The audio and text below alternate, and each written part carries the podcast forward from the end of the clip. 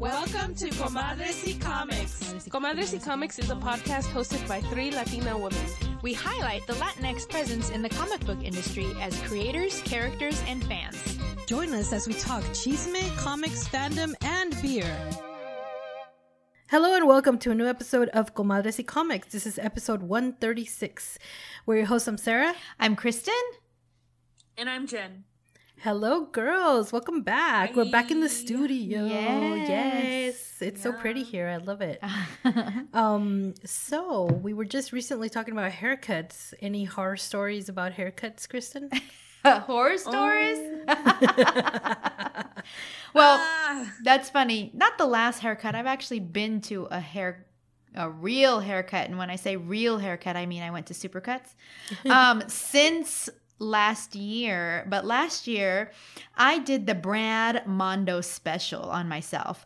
I God. did the section First of all, I can watch Brad Mondo for hours. if you don't know who Brad Mondo is, check him out on YouTube. He's this like platinum blonde spiked haired um, stylist who just has a personality that is so big um, but he just uh, a lot of times he'll um, just do reaction videos where Oh, he's yes. watching other people do their own stuff and then just react to it Yeah. but other times he does like how to's, and this specific one was how to cut your own hair. So I watched that video I don't know how many times, and then I sectioned my hair. I made little little uh, ponytails with. Uh, rubber bands and made sure they were all the same length and i actually even went onto amazon and bought sharp scissors so that i could didn't have to like try to do it with my kitchen my kitchen scissors. They're all rusty.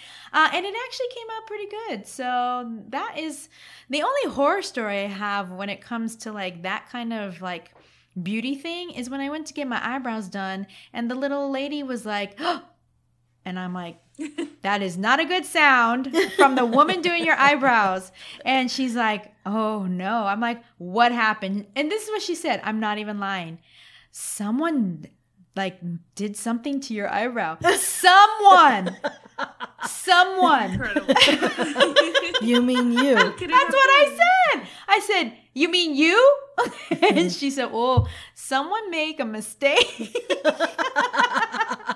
and then they speak in their own language and mm-hmm. they're coming out and she's saying whatever she's saying and mm-hmm. all of a sudden all the heads turn to look at me and i'm like oh my god i had to use a little eyebrow pencil to fill it in for like for like two weeks That's awesome. That is super funny. What about you, Jen? What's going on with your hair? I see you got a haircut.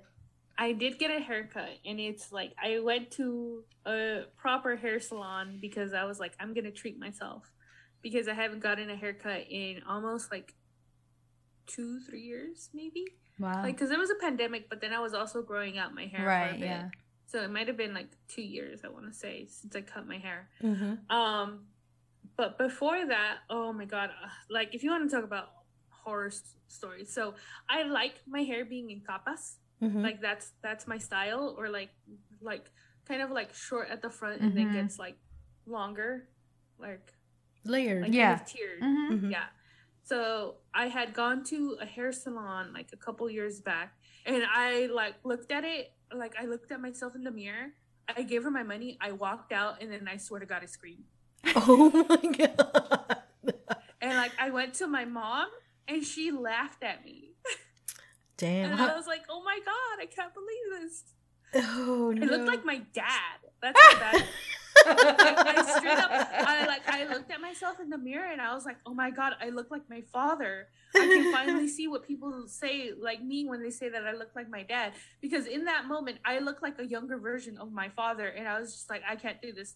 This this can't be my life. So when I got back home, I grabbed that long like chunk that she had left in the back, and I grabbed the kitchen scissors and I like cut it, and it was all choppy and everything but it actually Oh came out gosh. looking okay because because of the short style and how my hair is it like floofed up and like kind of like curled in on Mm, itself mhm. once it was like once it was all gone and so it looked like a really nice pixie cut Oh. like a longish pixie cut afterwards but that's only after i like took like kitchen scissors and Yeah. like literally cut off like a whole chunk of my of the back part of my hair because I was like, I'm not gonna look like my father. no, I, this, is, this is not how I will be remembered with his hairstyle. That's crazy. But any all this to say is that I really like my hairstyle, and the lady who did it, she was just like when I told her how I wanted it and that I wanted most of the dead parts, like the really dead parts, cut away. She's just like, she's like, oh, I got you, I got you. You're gonna look so pretty at the end. And I was just like, yeah, you actually, yes, thank you. She also like did my eyebrows because I hadn't done those in forever, and I got in uh like hair oil treat. Like oh, I need one of my hair. those.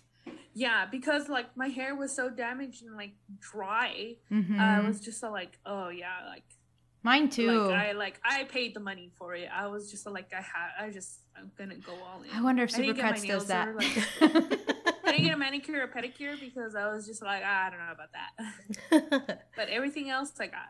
oh, cool. Well, it looks really nice. What about you, Sarah? You're always doing your own hair. Yes. Yeah. Um, I always often cut my own bangs, which I do not recommend, and I always, always, almost always regret it when I after I do it. Um, I do Oh God. shave the my own side of my my head, Mm-hmm. um, but I have always messed it up shaving too much, and then then when I'm in the shower, I got these long strands of hair just coming out like chunks because I didn't do it right and I shaved too much. So um so I decided after you know they opened everything, I went to my old hairstylist, which is a, a older Korean lady, um, and I wanted to stay true and you know be, I mean, back her up, you know, like be with her, like don't get anybody else, you know, just. But this time she when she cut my hair and I told her to shave and straighten out the lines because I obviously fucked it up. Yeah. She didn't do that, and she left a big, huge chunk of it still long right at the line. So whenever I would comb it, it would stick out just like alfalfa. And Oh my god. the yes, and the reason I didn't go back in for her to you know finish uh, to fix it was because I was so hungry that, and I had already ordered food, so I I had to go pick up the food. Oh, uh-huh. So then I decided to ghost her. You Um, ghosted her. I ghosted her. I'm no longer going to her. So then I said, you know what? Um, she's far too. She relocated to like way into like Hawthorne, and I'm like, it's Oh. nowhere near Yeah, where I far. go for work. So I decided to look for someone close in Compton. Um, and I found something like around the, the corner from where I live. Oh, cool. Um, and she uh, was, this is funny. And I wanted to make a, a, a TikTok about it, but this is a Latina lady, Mexican lady. And she looks at me and she's like, she kind of kind of winced at my hairstyle because you know oh my god. si- side the side of my Yeah. head is shaved, um, and you know I have the rest of it long, and so she kind of winced at me and, and I go, "Are you available to cut my hair?" And she's like, uh, "Okay," and like you know she's really apprehensive, not a very good bedside manner. And I said, okay, basically, I just want uh, if you could just please clean the lines of you know where I have it shaved because I I she's like, who did it? And I go, I did it. She's like, oh, okay. like oh, she's already freaking judging me. Okay, so I'm like, yeah, just clean it up and um and then quiero más capas. I want more layers. And she's like, okay. And so she's like, so what? How much do you want me to shave off? And I go, the shortest you can. Just shave it off. And she's like, so do you want a one or do a zero? And I go, which one's the shortest one? She's like, the, The zero. zero. And I'm like, let's go zero. And she's like, are you sure? And I go, yeah, man, it's just hair. It'll grow back. So she's doing my hair and she's like, ¿Qué? ¿Eres rockera o qué? and I was like, um, mm, maybe, sí, no sé. Y le dije, pero ya no voy a, I don't go to concerts anymore, the pandemic. And she's like, oh yeah. She's like, pero vas a clubs? And I go, no, because of the pandemic. she's like, entonces, ¿por qué te cortas el pelo así? And I said, I, uh, so she's asking me, why did you cut your hair like that? And I go, ah, it was the pandemic. I was bored. So You just should have said, it." and why do you cut your hair like that? and I go, yeah, my, my husband was like, why does she You're give so you all these nosy. 20, 20 questions? So she's apprehensive. She finally get, you know, does my hair and everything. I'm like, oh, thank you so much. How much is it? She charged me only 20 bucks, which was great. Oh, yeah. So I gave her a $5 tip and she, and after that, she's like, que Dios te bendiga, mija. Te cuidas mucho, mija. Regresas, mija. And I, but I was like, the whole thing, like leading up to it was she was apprehensive, she was rude, she was 20 questions, she was she was like, "Oh my god, I can't believe you cut your own hair like this. What have you done to your, you know, it was just like but then at the end of it she was just like, "Oh, God bless you, darling." After I give her the $5 tip. So, Oh, I'm always in awe of how beautiful your hair looks. Y- It's Mm-hmm. just looks so healthy and always just looks vibrant and shiny and I wish my hair looked like that. But I I dye my hair like crazy and it just is dry and ugh and I need to get one of those uh oh, those treatments. those treatments Yeah. that Jen was and I got to use the aloe that you sent me. yeah, no, that's what I was gonna say. I use aloe masks and oils, sometimes uh, coconut oil masks. Mm-hmm. You know, and sometimes I sleep in it when I'm really tired. I just put the cap on and just. See, I should do that, but it just seems like so much work. It is.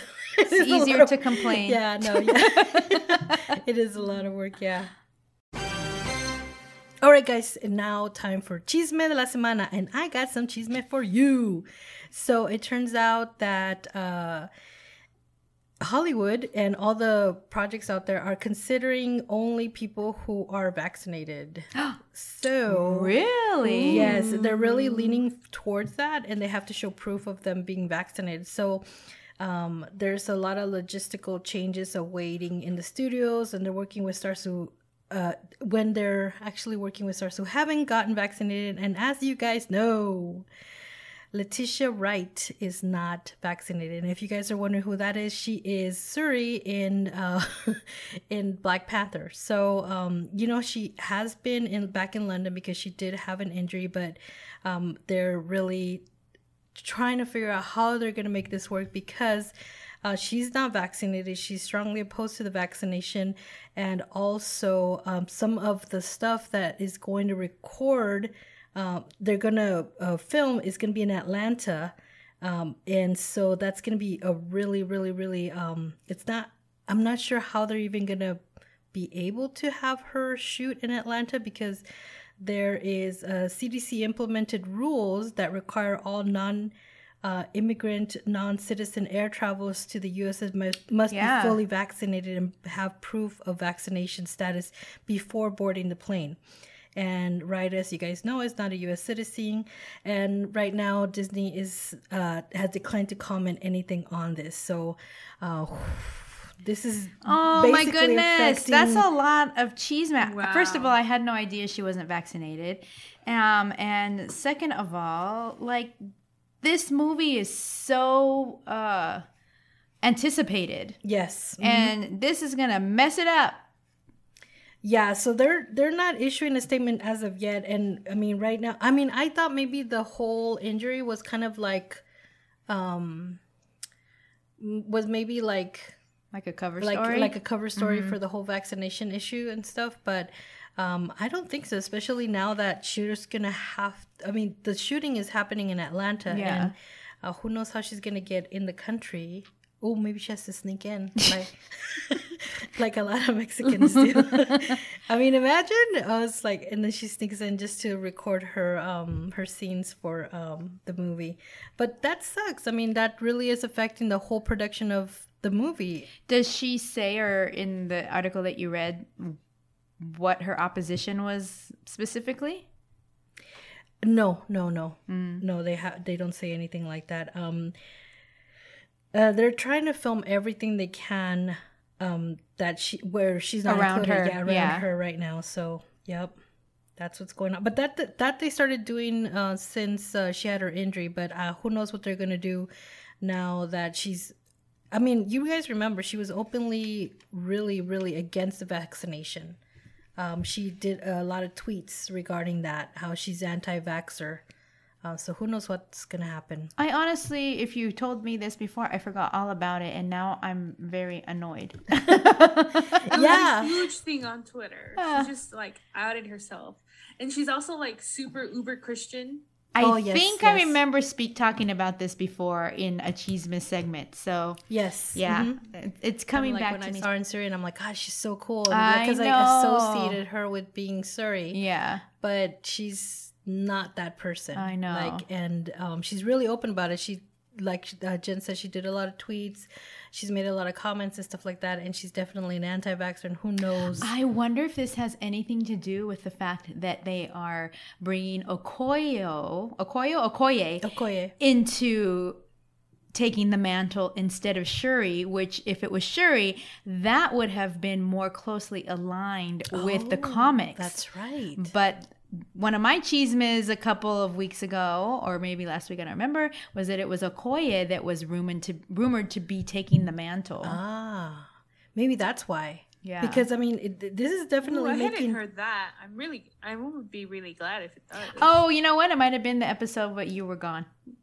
Uh, Could have been. Uh-huh. No, no. You know what? I don't think you talked about it actually. No? at all. No. okay. So wow, okay. Well, that maybe answers that question is because um, this whole thing with the vaccination that she's not willing to get um, is making it very difficult. So I mean, I and who knows? I mean, who knows what? Do you think they can force her? No, right?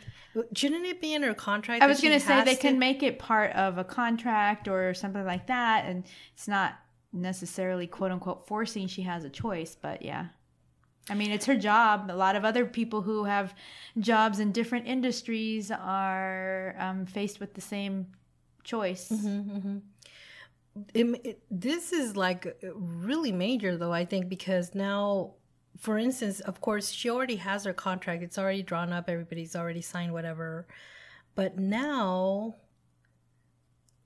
wouldn't it be breach of contract if she can't fulfill her duties uh, um by filming and so therefore because she's not vaccinated i don't know it's I'm sure the lawyers, the Disney lawyers, uh, have all kinds of workarounds that they're trying to figure out right now. So, okay. well, who knows? I mean, I hope it's still scheduled uh, to come out on time, and who knows how many scenes she should have been in. I don't know, but she's a major character in the movie, and this is just kind of the tip of the iceberg with this whole vaccination and anti-vaxxing thing. Yep. All right, guys, now it's time for On My Radar. What is on your radar, Kristen? So, on my radar is this very cool new book that came out this week, and it is a book written by. Now, hold on to your your Chanclas. yeah, hold on to your chanclas because this is going to blow your ever loving mind. This is a comic book written by John Leguizamo, people. Yayos. John Leguizamo has written a comic book, and it is called, I believe, pronounced Phenom X. Uh, it is an image book, and it was released this last Wednesday, which makes it 12, 11, 10, uh, November 10th. And uh, it's funny because the cover actually has a character on it, and you can tell that it was kind of made in his likeness. Yes, So yes, yes, I, yes. I'm going to show it like this to to uh To Jen. to Jen. I see it. Who is that? John John Leguizamo. That's funny because I tell people John Leguizamo, and the young kids are like, Who? I have no idea who you're talking about. So John I have no idea who you're Leguizamo was uh, started his career as a stand-up comedian, and um, Okay. I believe was he in one of the the late night uh, shows. Was he on any of those? I don't know. I feel like he was, but he also um, played. Was it Mercutio? in, um, Baz Luhrmann's Uh, uh, Oh, Romeo and Juliet. Yes. Oh, he was so hot. Yeah. Oh my god! When he got on his knees and then Look, pulled out this- his I think guns. it's in the contract that Shakespeare wrote up back when he made the play that anybody who plays Mercutio has to be hot. um, Was it? No, I don't think he was Mercutio. Uh, No? he was someone else. okay. Mercutio was uh, the black guy who was in Lost. Oh. Yes, I, I forgot his name though, but he was he was awesome. Okay. So yes, but anyway, he was the he was was He was also he was Luigi. her cousin though, wasn't he? Yes, yes. Okay. And he was also Luigi in um the uh, what was it Super Mario Brothers uh, movie. Oh my god. Never mind. The things click. Okay, so No, John I now know- I Leguizamo. can now picture who you're talking. Okay. He was in Spawn. He played that clown. Yes, he played. He, He, was in played it on his knees the whole time was filmed while he was on- Really? yes, because he was really short. Oh, I yeah. I remember that because I was like, how can you act that all that movie That's your knees? crazy. Yeah, the makeup was crazy. He was Wow. also in uh, To Wong Foo with Love. Oh yes, I love that movie. Yes, uh, he was in Chef too, which is a really good movie. I like Mm-hmm. it. The Pest, uh, John Wick. He was in John Oh, Wick. I've never seen John Wick. Oh, he was. He's the mechanic that he brought his car. To. Oh, you've never seen John Wick? I've never seen John Wick. I cannot Wait, believe he you. was the mechanic? yes. Ooh. He's also in Ice Age. He's a sloth. Oh yeah, yeah, yeah. he's so Ah, funny. He's a sloth from Ice Age. Yeah, he was in Moulin Rouge as well. So he is a big Latino actor who has now um, eh, gone into exploring his uh, foray of comic book writing. So um, he has this book called Phenom X, and the story follows a main character uh, who we find uh, in the beginning who is in uh, prison. And he is uh, he is uh, basically wanting to get out and or he has like one of his what do they call them? Like uh, when you go in front of the board and uh, getting parole. There you go parole hearing.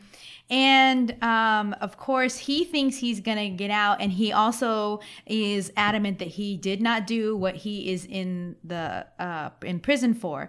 So of course they say everyone says that. But anyway a sh- long story short basically um, there are some super powered people who are kind of running rampant and the government um, is because it's a what an amazing idea. They are kind of wanting to create their own quote unquote super soldier um, to fight against them. And so um, in sciencing it out to figure out who the best um, candidates for them would be, wouldn't you know it? Latinos have this specific gene makeup that make them a great candidate. But there is a caveat. Um, this superpower um, is kind of amped up by radiation. And so you have to expose the candidates uh, who are going to be getting this like serum to radiation.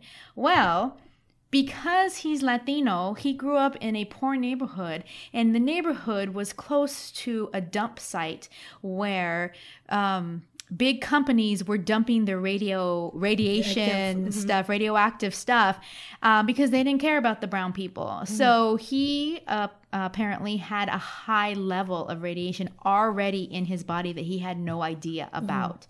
Um, so he turns out to be like their number one candidate. Um, and so they go to him. Of course, there's talking back and forth. He just wants to be with his son. Um, so he takes this as an opportunity. There's a lot of other things that I'm uh, passing over because I don't want to give any spoilers. But I have to say that um, the Latinidad that was included in this book, in his character, in just the the sheer st- plot point of Latino neighborhoods being seen as disposable and these companies not caring at all about dumping their crap into their water source or whatever just was very well written, very well done.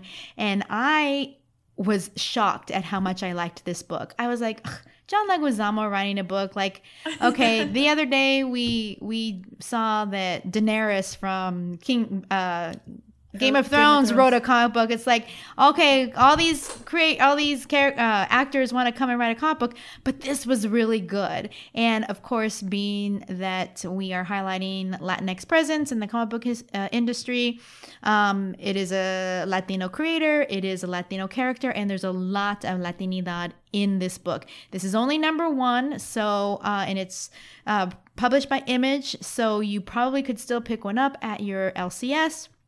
And if not, it's still available to order.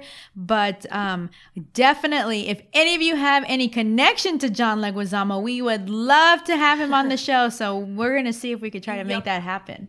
Yeah, and Hey. uh, I wanted to also note that Todd, Todd McFarlane did the cover. Yes, not this cover. He did. Um, there's a variant cover. Oh, the variant that, cover. Yeah, and that he did. So that was that was the one everyone wanted for sure. I don't know why. Todd, I'm sorry, sorry, not sorry, but Todd McFarlane uh, art is is a freaking love letter to the '90s, and it is horrible.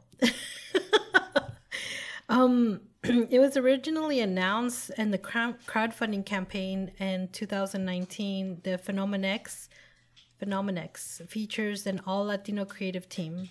Uh, the artist Edgardo Miranda Rodriguez de la Borinqueña. Yep. Yeah.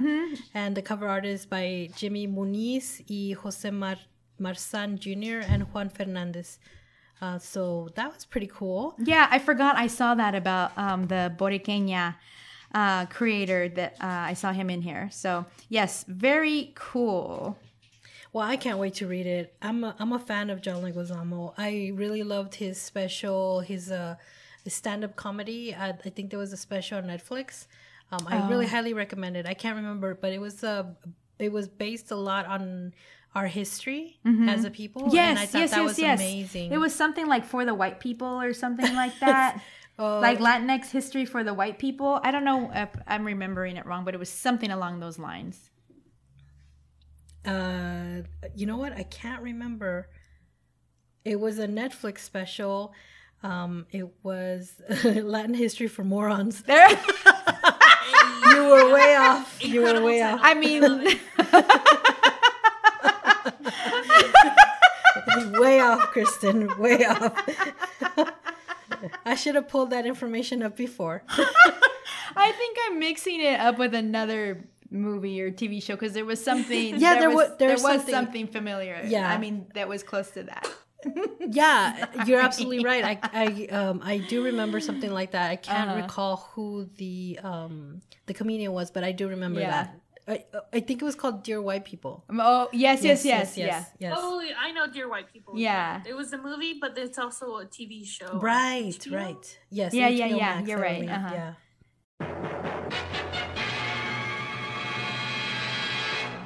All right, guys. What time is it, Kristen? Es la hora de la cervecita. And today we have something that everybody has been just like clamoring about over whatever trying this beer is a what is it like a oh my gosh look at that oh my I'm, gosh I'm so excited. I've been waiting to drink. How drink. does it smell? Look at the color of that beer.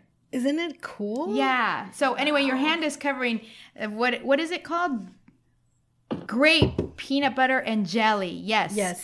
So ever since it came made its way into my refrigerator, I have been eyeing it because I was like, what is this concoction? It's uh, Energy City Brewing Bistro Grande Grape PB and J. It is a flavored Berliner style Weiss beer, and it says um, for full flavor, gently roll the can before serving, which um, Sarah did, and it says fruit is added after fermentation. So that is um, important information, apparently, for us to know. It It is smells like a PB and J. it is an 8% alcohol. And it says that it is um, made with Concord grapes, peanut butter, and act- actual, not actual, other natural flavors. So I am so interested to try it. Although I know that Berliner Weisses are sour. Um, it says their bistro beers have sourness served fresh from the kettle for a bright and lively taste. So my my mouth is already watering. God. In You- You know, I suggested we only drink one can yes, um, for both of us Yes, because we're in studio Uh-huh. and to uh, leave the other can for Eddie. yeah. I'm regretting this now. you want it all to yourself. Dude, it's so good. I forgot how delicious this is. My husband tried it. Ugh. okay, I haven't tried it yet, but I smelled it, and you're right, Jen. It smells 100% like peanut butter, and thinking about my beer tasting like peanut butter does not Me too. I mean, honestly, make when me want to try it. I got this Try one at, it. at 310. Yeah, you have to try, Try it. it. I want your thoughts on this. oh my god. It does taste just like peanut butter and jelly. Yes. Literally yes. tastes like Oh my butter and jelly. god. Yes. It tastes Like, better than it like, smells. If someone took like the like you know the the, the Smuckers, Yes, Mhm, yes. mhm. the Smuckers peanut butter and jelly sandwiches that you used to get in school or like from like the freezer section of the grocery Yes, store. Yes, those. You blended it. You blended it with wine in a blender Mhm. and then poured it out. This is what this is. oh my god. Delicious. It's like witchcraft. It is. It is witchcraft. And, And, and you know what it tastes like to me? I'm you gonna be real. I don't know whether I like it or not, but I know I'm gonna continue drinking it. it's true. It's very, very sweet. It's not sour at all. Um, and it it hundred percent peanut butter, hundred percent jelly, and and bread. You can and bread, bread. yes. Yes. like Yes. there's bread. Yes, Like, yes, absolutely. Yes, it's really good. I got this at 310 and um, I saw it and I was like, nah, I'm not gonna, nah. And then I just kind of went because 310 is is still under under Yeah. construction. Yeah. So the little place I went around like three times, like the little area, Mm-hmm. and I'm like, you know what? Fuck it. I'm gonna take it. And then um, I told the guy, I said, what do you think? And he's like, you know what? That is actually delicious. And I was like, no, really? He goes, no, it's delicious. Take it. Wow. So And the color is like this deep magenta. yes, It's like it beautiful. could be like it's it could this could be like a berry smoothie or something. Yes, Yes. but with That's fizz. what it looks like because it doesn't even look like grape juice. It's like a very it looks like a very thick consistency, like like it was a smoothie. It could be like a berry smoothie. Like it could be like this could be the razzmatazz from uh, this is freaking amazing. Japanese, L- yeah. like my my mouth wants to chew when I drink it because Yes, it's I like think food. that's what's really throwing me off is because it tastes like peanut butter and j- a peanut butter and jelly sandwich down to the like bread and everything, Mm-hmm. but I'm not chewing. And that's like and i feel like i like you're right i feel like i need to be chewing because that's what you're supposed to do with peanut butter and jelly sandwich. Wow. It's it's actually the more I try it, the more I'm enjoying it. Mm-hmm. And okay, so I have this weird thing with beer that is made to taste like food. So I think I mentioned a long time ago, I went to Stone and uh, they had a Kevin Eastman beer that was a Teenage Mutant Ninja Turtle beer that tasted like pizza. It was supposed to taste like pizza. And that was the most horrible thing I had ever tried in my life. Wow. And that really made me uh, be like, okay, I want my beer to taste like beer. Mhm. But this is just like, I don't even know like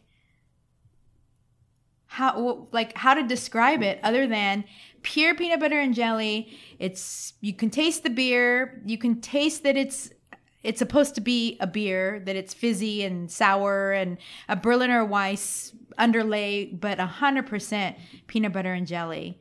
Uh, and I just don't. I have no words for it, to be honest. Isn't it so it's amazing? quite it's a very unique experience and i'm not hating it oh my gosh! And I'm watching but Sarah. also it's throwing me off so much the fact that like it tastes exactly like a peanut butter and Yeah. sandwich and i'm not chewing it. And I'm watching And Sarah it's- pour it into the glass, and the color is just so vibrant. it is Oh my gosh! It's beautiful. It's so sexy. and you know what? You never thought I you'd think hear. I understand now when you say that because it's a very, it's almost a luxuriant pour. yes. I want to say, yeah. Oh, It like it's it looks. beautiful. I'm telling you, like if it was just a say, uh, like just a touch darker, I would mistake this for like a Cabernet Sauvignon. Absolutely. Yeah. Uh huh. Although it's a little cloudy, but Man, this is uh, something else. And there's a lot of sediment at the bottom that I actually did just chew. You have sediment. I did the like rolling the can thing when I poured it. and, like, Yeah. I didn't pour all of it. I think So it's just the peanut butter. The rest of it. Because I just when you finished pouring the rest of it, yeah. when you pour right now, Sarah, you're gonna get some probably. And I chewed it and it tasted like peanut butter. oh my gosh. Oh. Is it peanut butter? I think it is. Mm. Like Oh. little chunks of peanut butter. Nice. All right. Like the the entirety of this, like I feel like I should be grossed out, but I I'm know. not. like I feel like I should like that should be the proper response is that I'm grossed out, but I'm Yeah. not grossed out. yeah. I was grossed out when I smelled it, but then I tasted it. Yeah, yeah. No, it's it's definitely sweet. Definitely like 100% a sandwich. Eddie said he was gonna drink it uh, like around the same time that we were recording, so I'm interested to see what he b- thinks. Well, just to let you guys know, my husband does not is not really big on craft beers that much because they get him really drunk really right away. So he tries not to drink too much craft beer unless we're like out and about, you Yeah. know, tasting. But this one, he had me buy him a four pack. Oh, that's how Oh. much he liked this. wow. Wow. Yeah. So he's Is like- this? You know what? I've noticed that about like, um, uh, like you know, like people who are like who immigrated to the country here. I don't think they're used to the amount of like sugar and stuff like that, and so they immediately develop a sweet tooth. Mm, you're and right. so You're right. anything that's like su- like sweet like this, I could I could easily imagine like maybe my uncle, my not my uncle, my dad wouldn't like it because it would be too sweet for him. Mm, But I mhm. could I this would be something my mom would like. Mm. And that's very hard because my mom hates alcohol. but I I can see her liking this, and I can see some of my uncles like who were here liking this as well. Oh my gosh. Okay, so Sarah, you've already been back to uh, the beer place Three- to buy it. 3 yeah, 310 in Torrance. Um, do you have any information of whether or not this is a specialty beer? Is it is it uh, something that only comes out certain times of the year? Is it always uh, on rotation from this brewery? Do you have any idea? You know what? I don't, and it's actually the first time I see it. I have never seen it before. I would remember if I had Yeah. because, you know, if you tell me PB and J, I'm gonna check it out. You know, because I, I do love my PB and J. So, um, yeah, and I've never seen anything from Energy City before, yeah. which is the brewery. I don't so- know even know where that is. Does it say on the can? Um, I don't have my glasses, but uh, it has a little windmill on it. So I'm thinking, is it Palm Springs? Oh, it does look like a Palm Spring windmill. Yeah. So I don't know. I'm gonna look right now. What is it? Energy City? yes, Energy City. Oh, No, it's, duh. it says brewed and packaged for Energy City Brewing at Church Street Brewing Company, Itasca, Illinois. Yeah, it's in Illinois. Mm, Wow. Interesting. I- Yeah, so I haven't seen anything from Energy City before, so um Whoa, That's- we're gonna go there. Yeah, I used to go to Illinois. uh, um, well, we can go to Chicago and have yummy pizza while we're there. yes. Oh, That would be great. Okay, the first thing on okay, so you can go to energycitybrewing.com and on their menu, the first thing that comes up is home order beer. What? You can order beer, uh, but you can only order it for pickup. So curbside pickup, it looks like. Mm, got so I was excited that they were gonna uh, Ship it to ship it to me, but out of state, yeah, I can see how that probably is not a thing that they do. But I was just trying to get more uh, information on their beers, and they all look a hundred percent thick and juicy like this. And listen to some of the other flavors. Bistro, Bistro Mango Blood Orange. Mm, that already sounds Concord. Crush Sangria, Bistro Key Lime Pie, Bistro Strawberry and Lime, oh, Bistro Pumpkin Parfait, Bistro Pink Guava Banana, Orange Ripple Sorbet IPA. Oh, and this IPA, oh my god, looks literally like a glass of orange juice. Oh it's so gosh. thick. Wow. Um, Patisserie Samore Imperial uh, Stout. Ooh. uh, Aloha Sunrise Sorbet IPA, Pina Sunset Sorbet IPA. Oh my gosh. I want to try them all. I know. I'm just like, hey, ship them all. You know what? I'm gonna go. I'm gonna go this week to 310 and say, what else do you have from Energy City? Because I need to get it in my belly. but no, this is delicious. So, what is our rating scale? So, just as a reminder for our beers, we rate on a five point scale where one is flaccid, two is initial, three is partial, four is four is full, and five is rigid. And if it's a beer that is off the charts, it does not even fit on the scale. It is a Super Saiyan. So, Sarah, I'm gonna let you start with your rating. What do you rate this? Uh, for me, it's definitely a Super Saiyan. I love the color. I love the taste. I love the nostalgia behind it because it reminds me of that. Uh, do you guys remember that one jar that has um, the, Goober. Yeah, exactly. it has both the peanut butter and jelly, and you My just mom got mad at me because I begged her for it, and then I got it, and I never ate it because I didn't like it. really Oh my god. no. Um, I got the grape one, and it Yeah. tasted really good.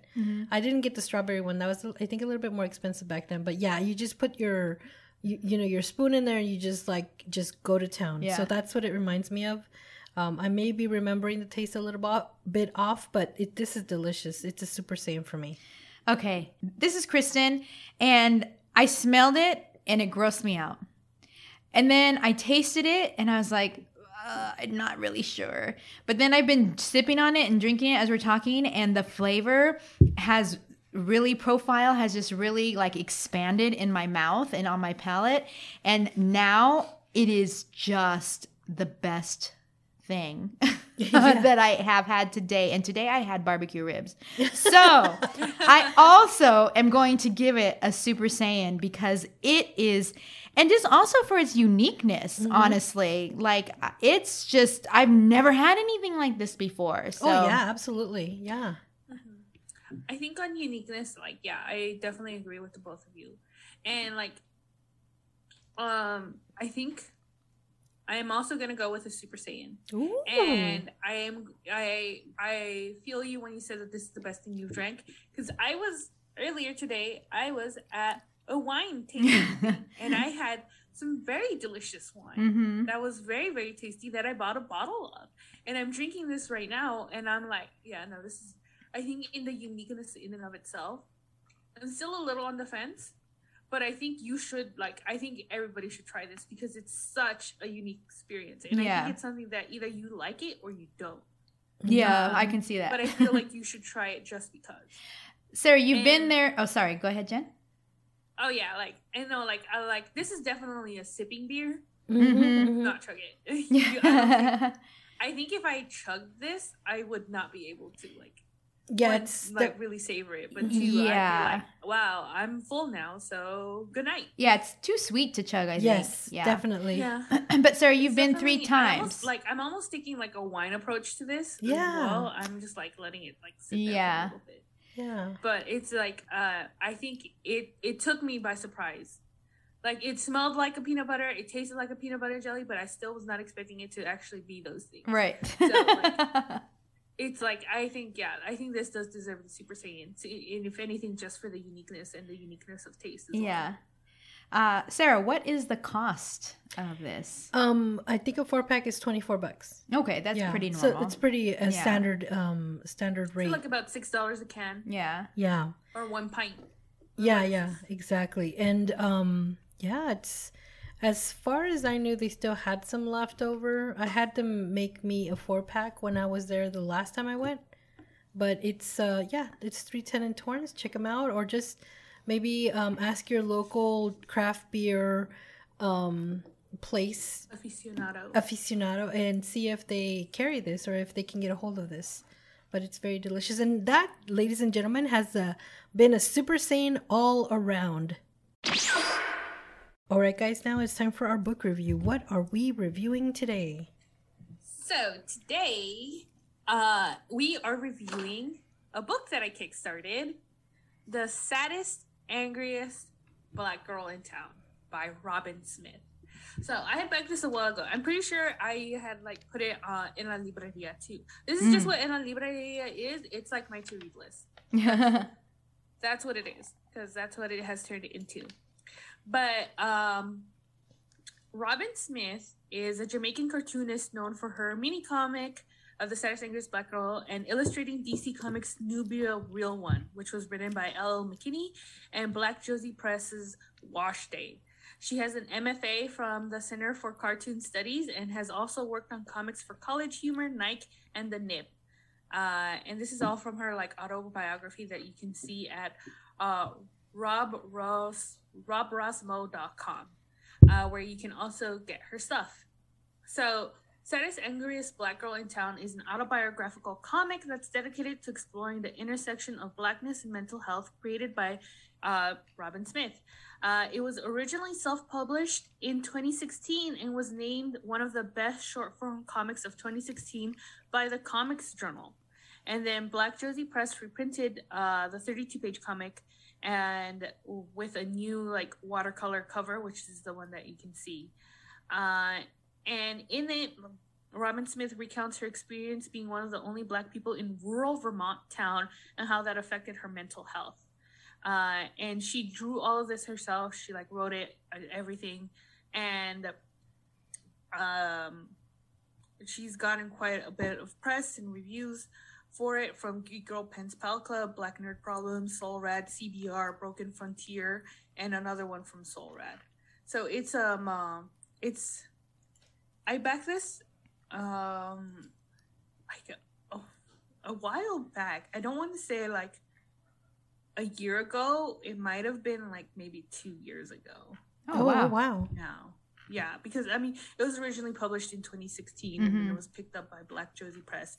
And that's actually where you can buy the comic itself as well, is at blackjoseipress.com or on her own like website as well. She can like redirect you to where you can buy her comics. Um, uh, and it wasn't that inexpensive, it was about $10. But it is definitely a very raw retelling of her life. hmm hmm I um this is Sarah and I want to say that in the first 3 pages I got really sad myself. Um I felt everything she was feeling um and it was just like oh my gosh, I'm going to go down this black hole right now. Um so it was just um I think it put me in a space where you kind of mirror or um or kind of feel how she was feeling while reading it and i think that's what a good book does when it's good storytelling and it's really true and raw and i think i felt most of what she was feeling and and it took me down a dark place and i could totally understand what she was coming from and how she was describing it to us and it was just uh just really raw um so it's a great book. I, I have to say i um i mean the, even the art even just the part where she has kind of her head tilted and she's crying and her tears are falling over herself again that was really really really vivid and just just even in her art you could see um how I mean, almost like when she would get these reactions from people, these answers from people, these conversations she had with people, you could almost see her flinch in her drawings. It was really, just really, really amazingly told.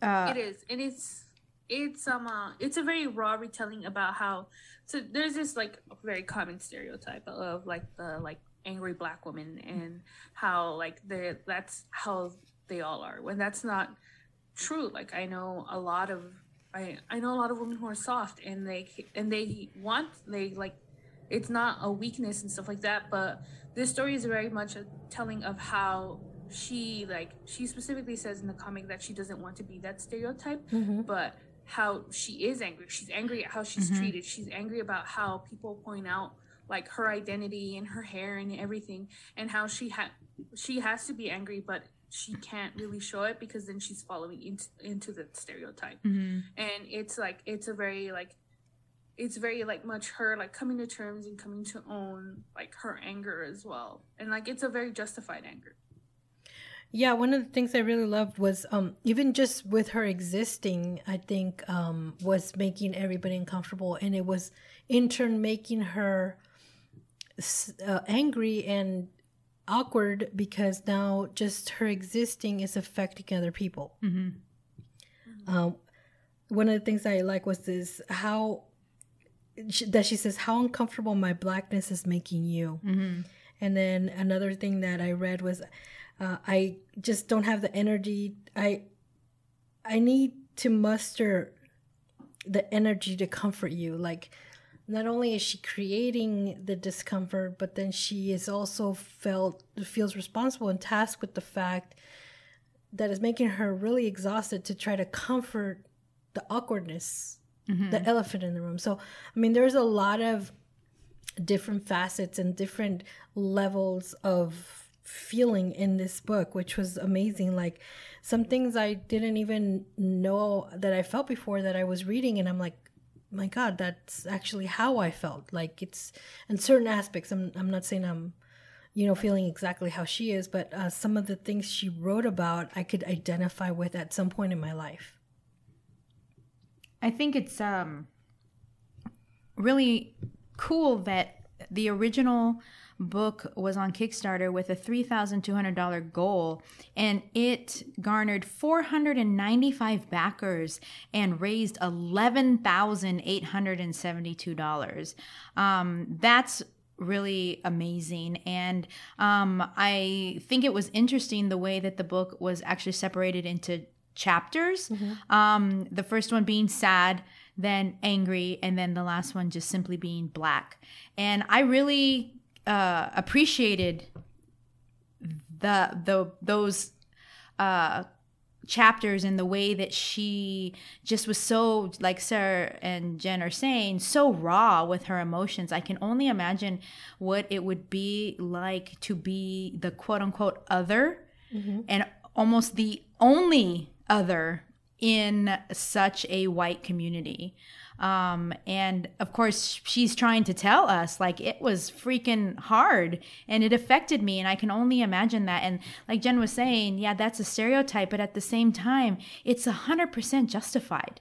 Like black men and women are justified in their anger by the way that they are treated uh, to this very day. Racism is um, systemic and institutionalized, and it affects uh, everybody. So I I definitely um, was also very very deeply touched by um, the stories that she was telling. Yeah, I mean, and um, at I think really early on in the book, that maybe the first page, she was like really finding power and being like the only black woman, and she was living her truth, and she was like felt empowered. But but as time went on, she just was getting weighed down, and you know, it was just like you could see the how it took its toll on her, and and it was just really just we keep saying raw, but it is very very raw, like an op- like an open wound actually. It was um, very heartfelt and i really really enjoyed reading it. Um, and like i said i went to a dark place and i like wait went down with her into that rabbit hole and i um, i just i really loved the story the storytelling technique the the writing is amazing and the art is amazing Yes, uh, I was going to say we hadn't really touched upon the art, but not only did she write it, but she also drew it. And the art had this very, um, like, ethereal flowiness to it. Um, and I, it, even though only the front watercolor page was in color and the rest was all in uh, black and white, it did such a great job of um, conveying emotion and the, the things, the actual incidents that were happening, and how those things made her feel really came across the page. Yeah, I especially love this scene where she's holding her coffee and then she's having like an anxiety attack. And then the image of the coffee and the droplets on her arm, on her hand, and then her saying, I'm spilling over. Like it was just like, whoa, this is, I mean, it.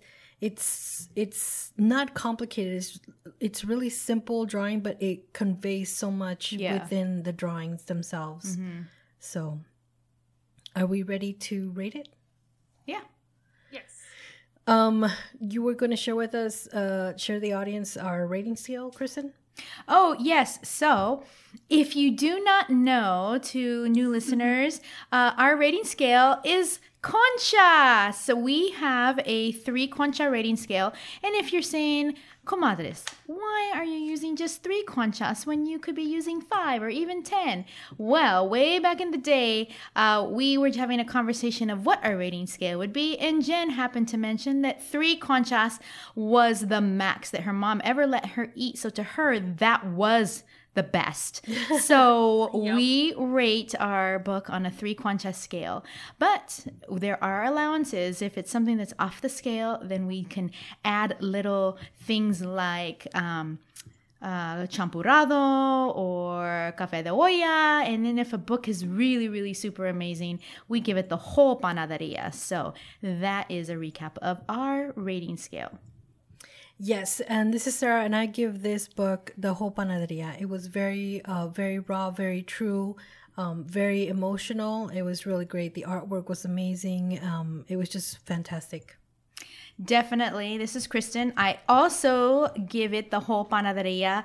Um, it was very, um, I, I want to say, uh, touching, uh, but also that's not really like whatever. I'm, I'm trying to give it like, I don't want to say raw because that's not what I want to say, but like it, it just really brought forth, like how you were saying, Sarah, it took you down with it.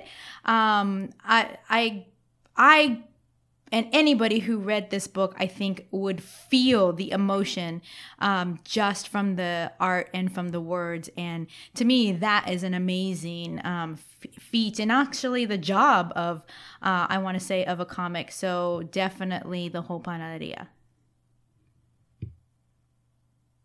Uh, this is Jen, and I am going to agree with my comadres. Uh, the whole panaderia, the capucha borrado, everything. It was a very good, very um, um, very emotional and deep book as well. Like if you, I do highly recommend it, but I definitely do think that there should be some content warnings uh, Mhm. for it as well. And I think the title itself, "The Saddest, Angriest Black Girl in Town," is like it's very accurate. It's very apt. Yeah. It is what it, it says it is. So um, uh, the whole panaderia, and thank you to Robyn Smith for making such an amazing comic. Absolutely. All right, guys, it's now time for En la Librería. Jen, what do you have for us today? So today, what I have for you is Pilcuyo. So Pilcuyo is actually I did a Kickstarter for the second part of this book, which was Puño, uh, but it is the Peruvian cyberpunk comic uh, that came out a while back, and this is part three for it. Mm. and it's it's really cool really like i do highly recommend it it's full of life and it actually has the projects we love like sticker on it then like uh because kickstarter was like all about it so it has already met its goal of $4000 it is currently at $11136 with 434 backers and as of today five days to go so uh, is volume three, and the base pledge starts like, of course, you can contribute without like expecting a reward. If you just want to like help and back it, you can do that. But the base pledge starts at um, um four, I believe that's four pounds. Mhm. Yeah, four pounds. Um, uh, because the creator is actually based in the UK, Mm. which is about six dollars, and you get a digital copy of Pilcuyo. Um, um, in English and in Spanish. And Oh, at nice. eight pounds, you get the physical copy of Pilcuyo as well as the digital one. And at ten pounds, you get the three pack digital, which is means you get the entire series um, uh, that has been printed: Manu, Puño, and Pilcuyo. And then at twenty pounds, which is about twenty-seven dollars, you get the physical copies of those three books as well as the digital downloads, and then it keeps increasing from there. But just to give another brief like uh, reminder of what Pilcuyo is about instead of just being cyberpunk, it is a world where robotics and biotechnology are accessible to many, and where corrupt governments and crime organizations are clashing constantly in disputes over power. Pilcuyo is a 52 page full color comic, a 5 size, and it is the longest book to date of the series. Uh, you can see a preview of the pages on the Kickstarter website as well. And honestly, the like it's such a vibrant book. Um, uh, itself follows Lila, uh, who is the main character, and she is trapped in a tight spot that is like beyond her powers. Uh, and meanwhile, in the Peruvian highlands, a big army marches to capture a precious fugitive asset, and things get explosive. That's like the brief synopsis that we get of Pilcuyo itself. Uh, it doesn't give too much away, so like you don't have to worry about spoilers. Um, but it is a beautiful, amazing book, and uh, it's spelled P I L C U Y O Pilcuyo uh, on Kickstarter. So try to back it if you can, especially if you are a fan of cyberpunk, sci-fi, or any of that stuff. That sounds cool. That's pretty cool. All right, guys, now it's time for Juntos y Fuertes. Kristen, what is on your Juntos y Fuertes today? So, just as a reminder, Juntos y Fuertes is our segment where we highlight projects uh, by members of marginalized groups that we think are worthy of your attention. And today, I'm sharing with you a exhibit that is going to be coming to Los Angeles at LA Live in January 2022. So you have some time to plan um, and come visit, or if you are local, buy your tickets. It is a Tupac Shakur exhibit, Wake Me When I'm Free. And it's a fully immersive, thought provoking experience that explores the life and legacy of the acclaimed artist and activist. It's created, interestingly enough, in collaboration with the Shakur estate. So I'm assuming that his uh, relatives, his family are somehow involved. Don't take my word for it, but I'm hoping that that is the case. Um, and this exhibit leverages technology, contemporary art, and never before seen artifacts from Tupac's personal archives. And it is going to delve into the greater meaning of his activism, music, and revolutionary art. And the exhibit's going to educate and enlighten attendees through a labyrinth of emotions as they take this journey through his extraordinary life.